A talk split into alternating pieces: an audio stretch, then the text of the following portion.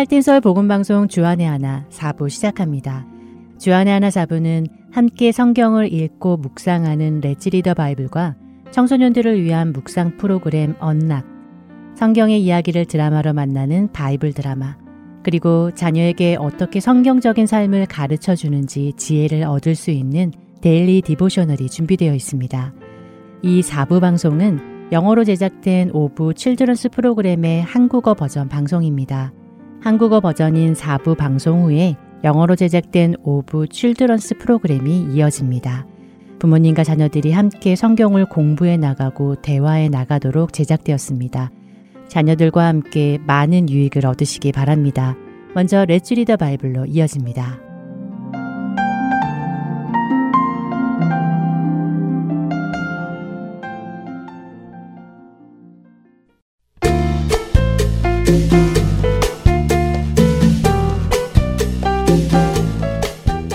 애청자 여러분 안녕하세요. Let's Read the Bible 진행의 박상준입니다. Let's Read the Bible 오늘은 요한 계시록에서 예수님께서 일곱 교회에게 보내시는 편지 중 마지막 편지인 라오디게아 교회에게 보내시는 편지를 살펴보겠습니다.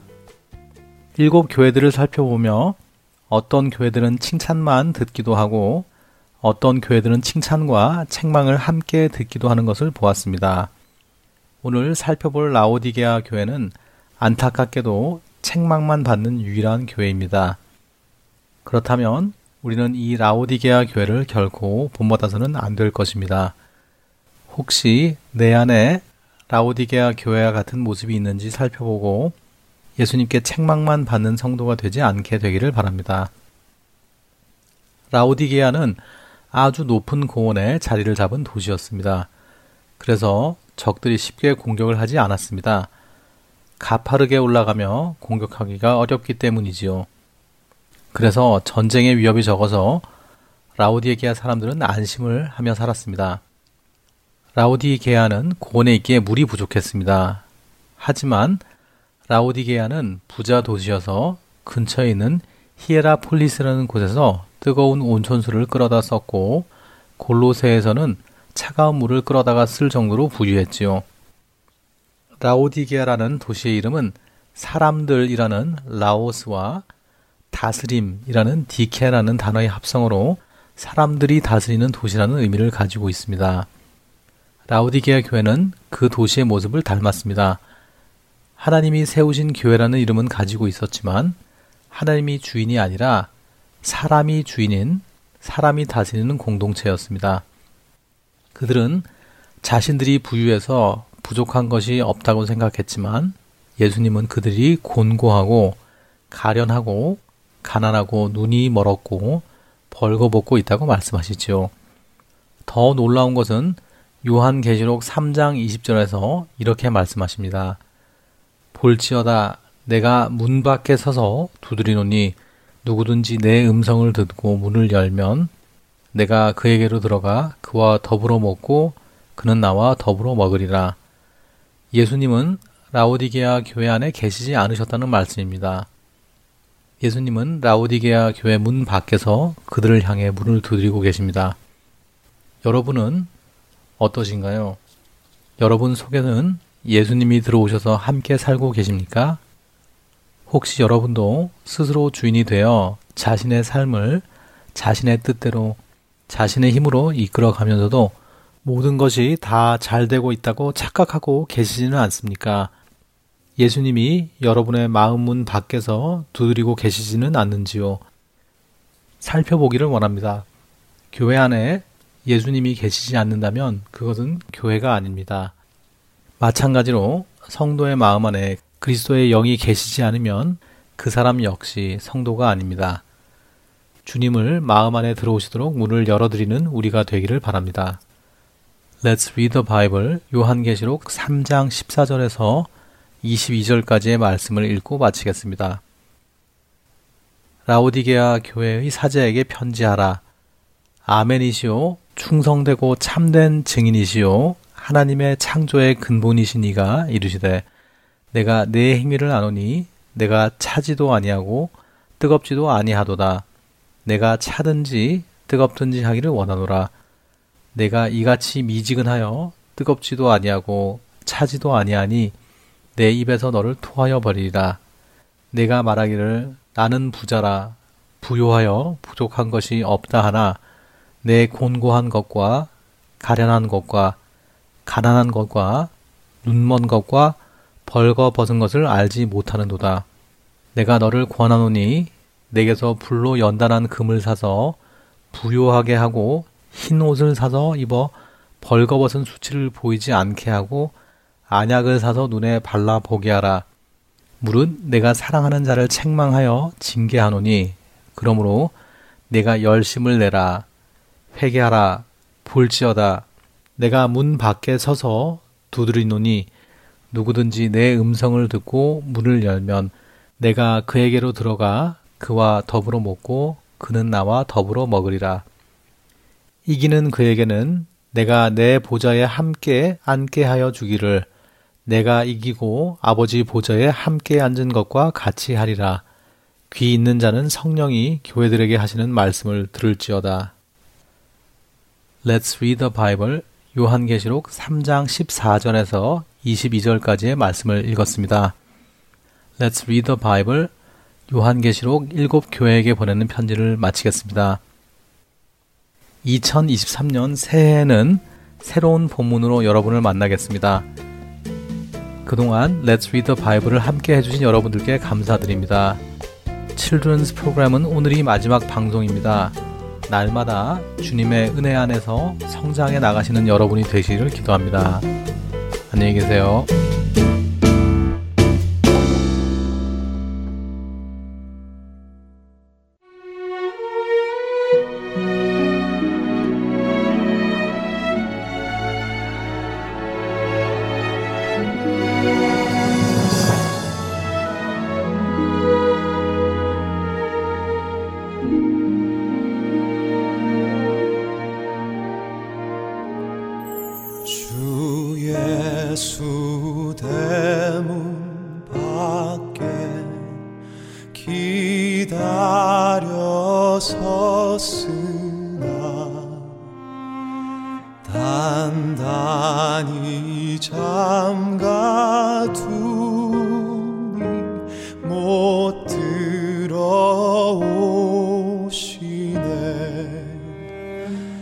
나의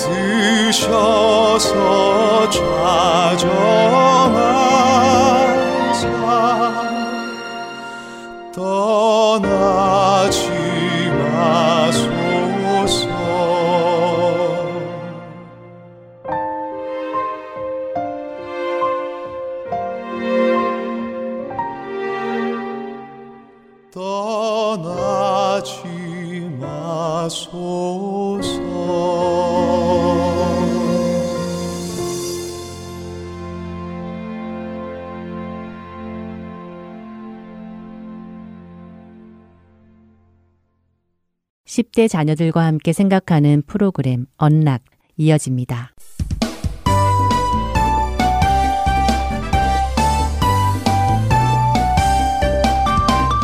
애청자 여러분 안녕하세요. 언락 진행의 이세진입니다. 오늘 함께 나눌 언락 첫 에피소드는 Disobeying Authorities 권세에 불순종해야 할 때입니다. 오늘은 다니엘서 3장 16절, 사도행전 4장 5절, 그리고 출애굽기 1장 15절부터 21절의 말씀을 함께 청취하시면 도움이 될 것입니다.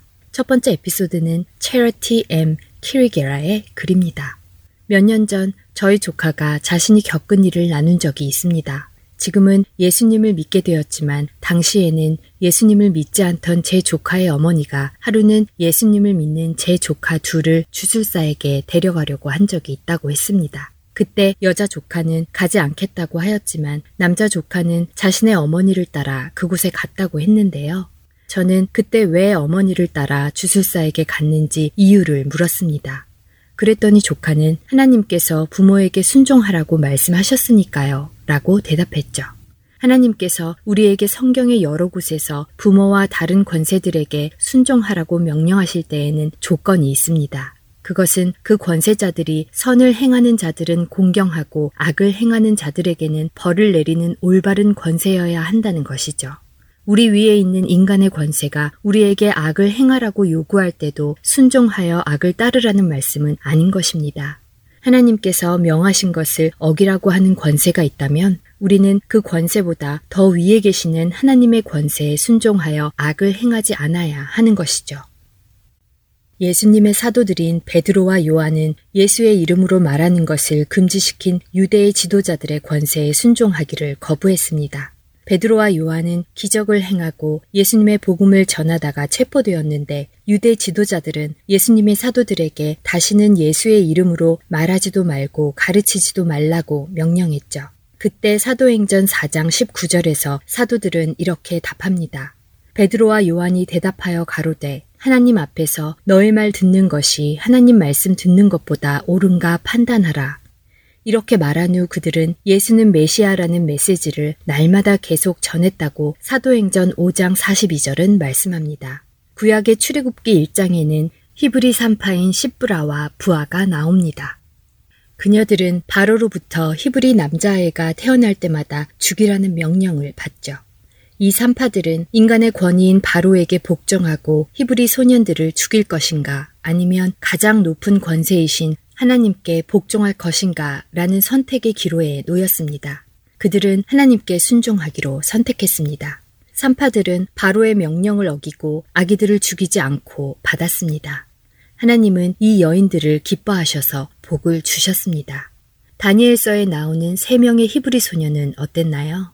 사드락과 메삭과 아벤누고는 금신상에 절하라는 느부갓네살 왕의 명령에 순종하지 않았습니다. 이 셋은 하나님께서 뜨거운 풀무불에서 자신들을 구원하실 수 있는 분임을 알았지만 비록 하나님께서 자신들을 구원해 주시지 않는다고 하더라도 유일하고 참되신 살아계신 하나님만을 예배할 것을 선언하죠. 하나님께서는 그런 그들을 구원해 주셨고요. 자녀들과 함께 하나님과 사람에게 순종하는 것 중 하나를 선택해야 하는 상황을 만난 적이 있는지 나누어 보세요. 그런 상황에서 어떻게 하는 것이 옳은지 나누어 보시고 옳은 길을 알려주시기 바랍니다. 베드로와 사도들이 대답하여 이르되 사람보다 하나님께 순종하는 것이 마땅하니라. 사도행전 5장 29절의 말씀입니다. 언락 첫 번째 에피소드 마칩니다. 찬양 후에 두 번째 에피소드로 이어집니다. 세상에 헛된 신을 버리고 하나님 이름 높여 기리세. 온 천하 백성 모두 나와서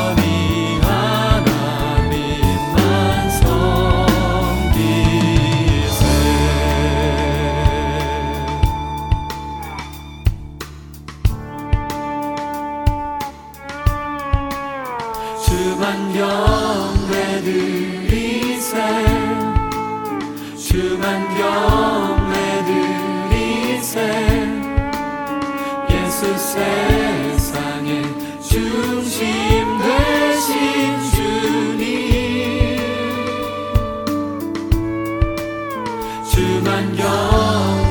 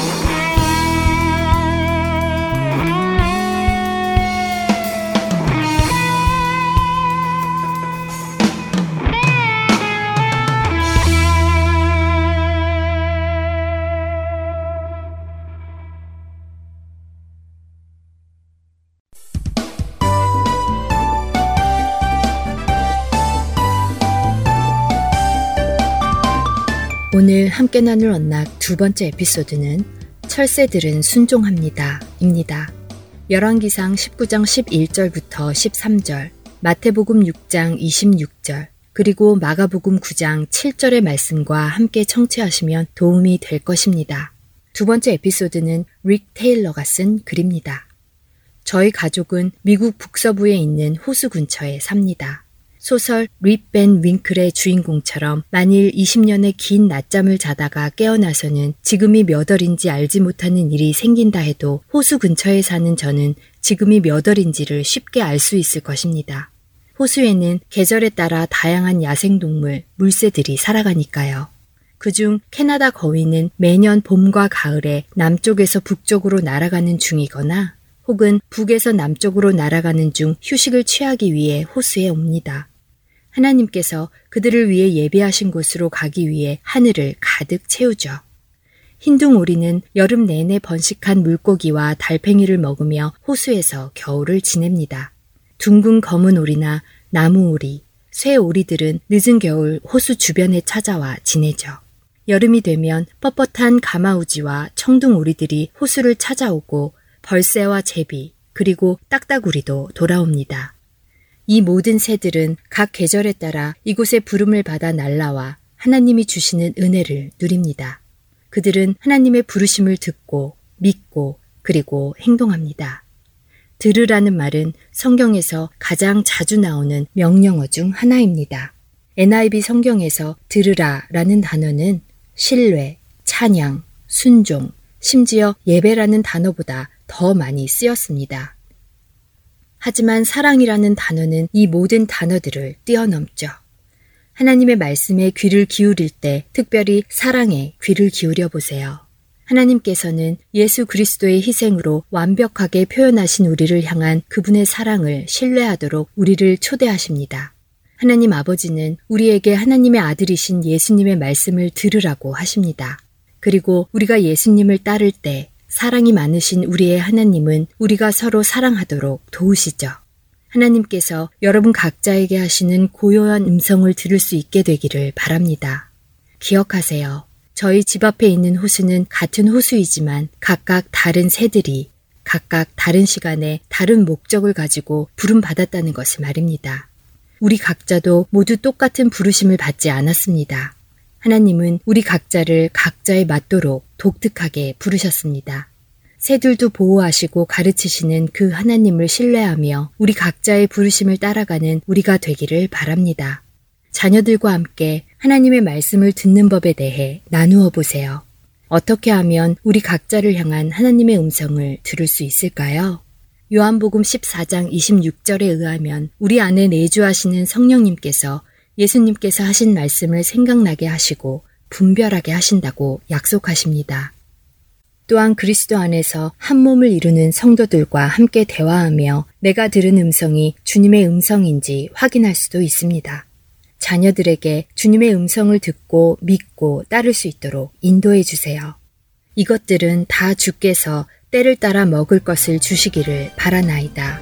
시편 104편 27절의 말씀입니다. 언락 마치겠습니다.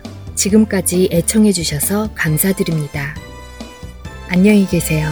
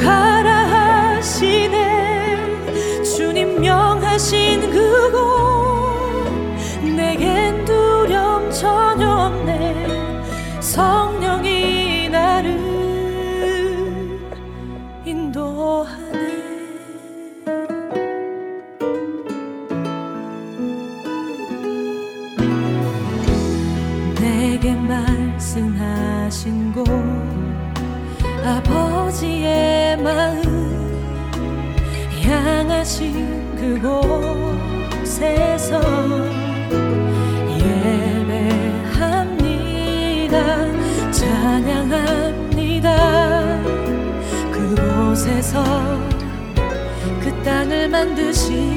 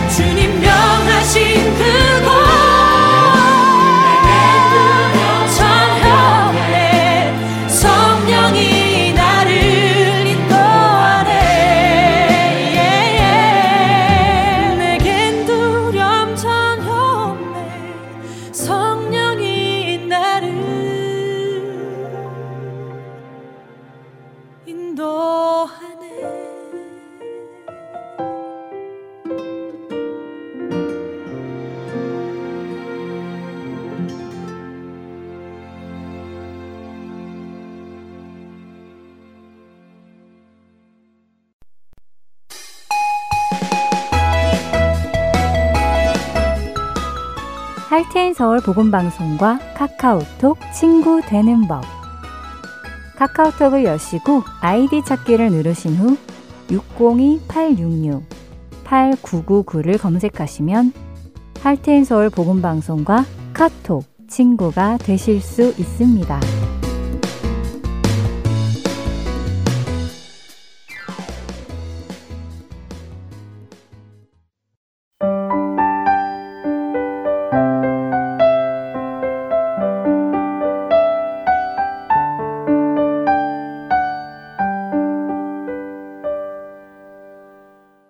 바이블 드라마로 이어집니다.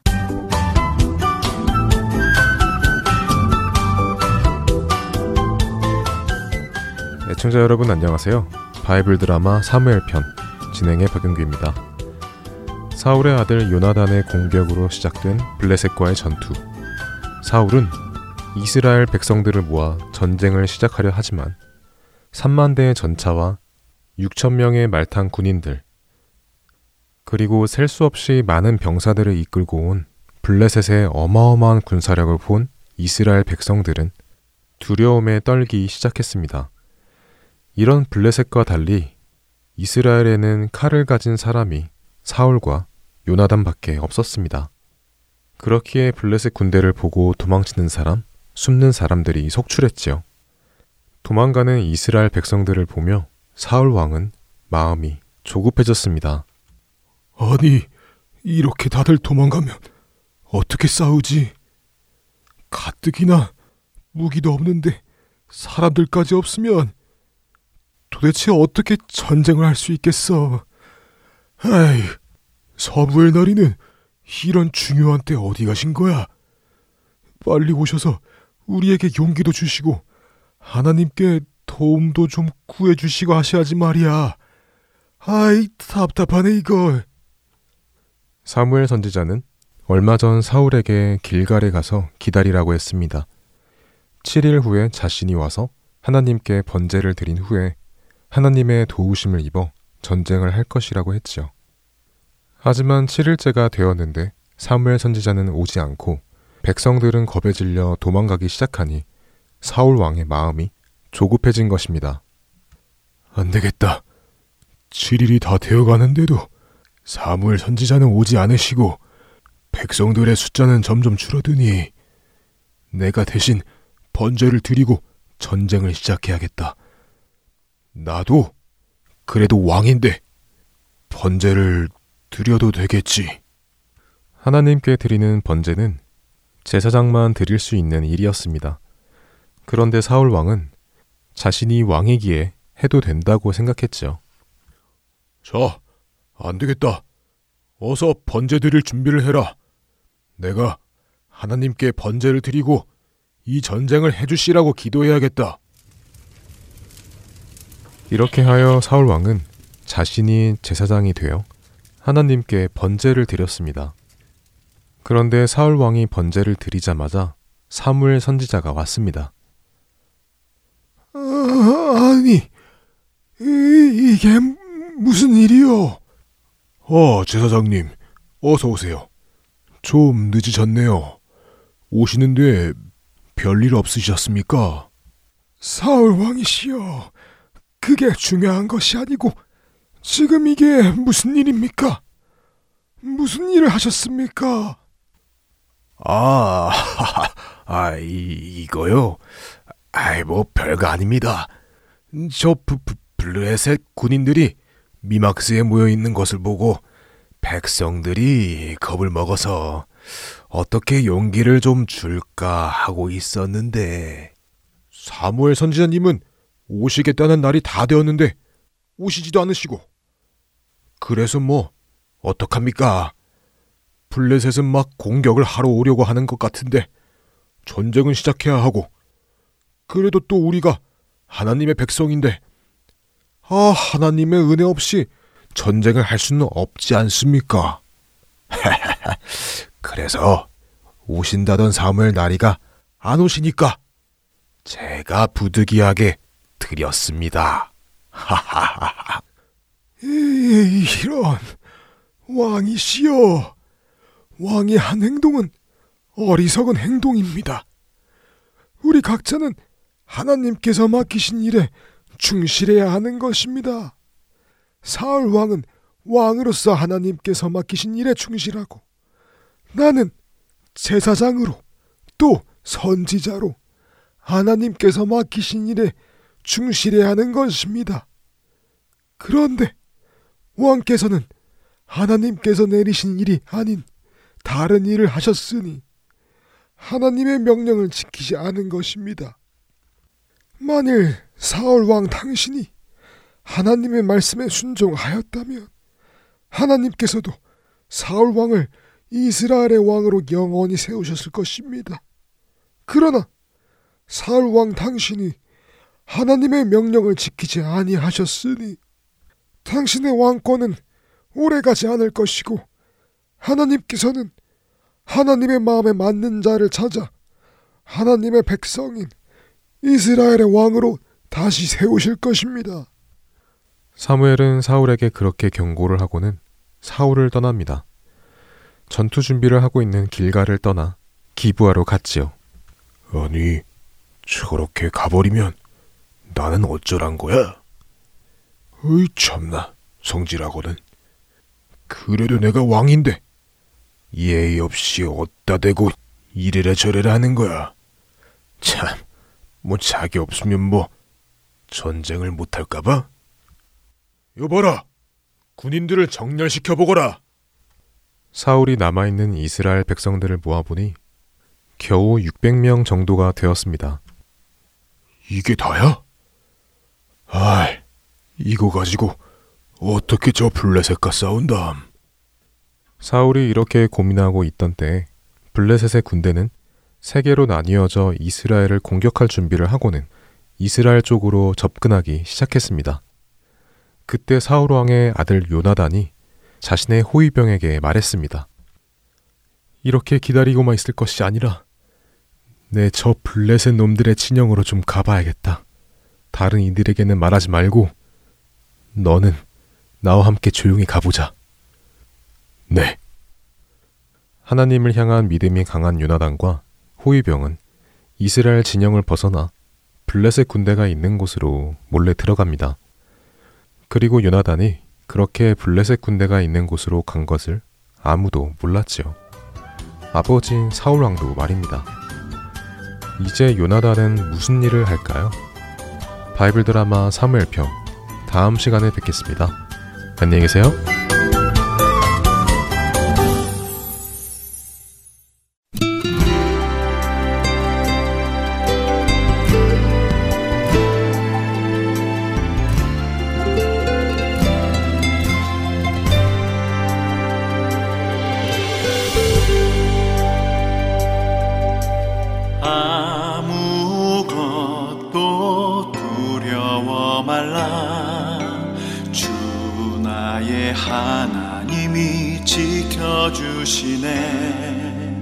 놀라지 마라. 겁내지 마라. 주님 나를 지켜주시네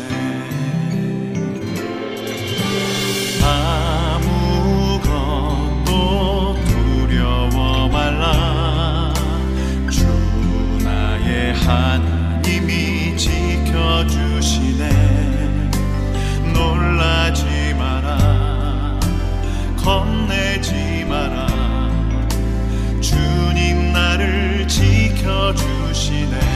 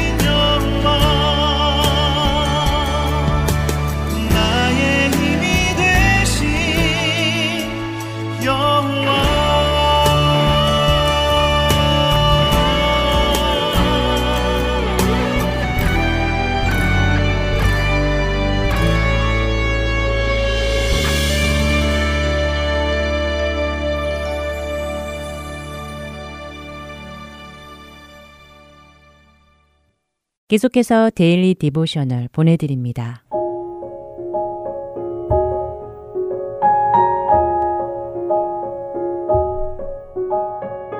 애청자 여러분 안녕하세요. Daily Devotional 진행의 최소영입니다.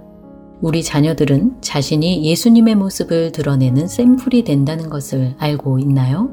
다른 사람들에게 사랑과 친절함으로 대하며 예수님을 전하고 있는지요? 오늘은 이것에 대해 나누어 보고 함께 말씀을 묵상하는 시간 되시길 바랍니다. 오늘 Daily Devotional의 제목은 샘플입니다. 아이색은 장을 보러 나가시는 엄마에게 자신도 함께 가겠다고 말합니다.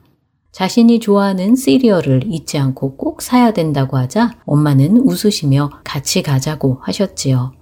마켓에 도착한 엄마와 아이색은 그곳에서 우연히 아이색의 친구 칼슨을 만났습니다. 아이색을 보고 칼슨은 매우 반가워하며 어제 몸이 안 좋았던 자신을 대신해 아이색이 할머니네 집 앞에 쌓인 눈을 치워주어서 너무 고마웠다고 말하였지요. 그뿐 아니라 아이색이 수학 공부를 도와주어서 수학 점수로 A-를 받았다고 칼슨은 기뻐하며 말합니다. 칼슨이 좋은 점수를 받았다는 말에 아이색도 기뻐하며 농구 게임은 어땠느냐고 물었지요. 칼슨은 아이색이 도와준 덕분에 농구를 할 때마다 자신을 힘들게 했던 친구들이 이제 더 이상 그러지 않는다고 대답합니다. 그러면서 칼슨은 이번 주 아이색과 함께 바이블 클럽에 가는 것을 엄마가 허락해 주셨다고 말하였지요. 아이색은 너무 잘 됐다고 기뻐하며 바이블 클럽에 가면 칼슨도 분명히 좋아할 것이라고 말합니다. 아이색의 말에 칼슨은 기대가 된다고 하며 둘은 헤어졌지요. 아이색은 엄마에게 칼슨이 바이블 클럽에 가게 된 것이 놀랍다고 하며 처음에 초대했을 때 전혀 관심을 보이지 않았었다고 말합니다. 그랬던 칼슨이 어떻게 바이블 클럽에 함께 가기로 마음을 먹었는지 궁금하다고 아이색은 말하였지요.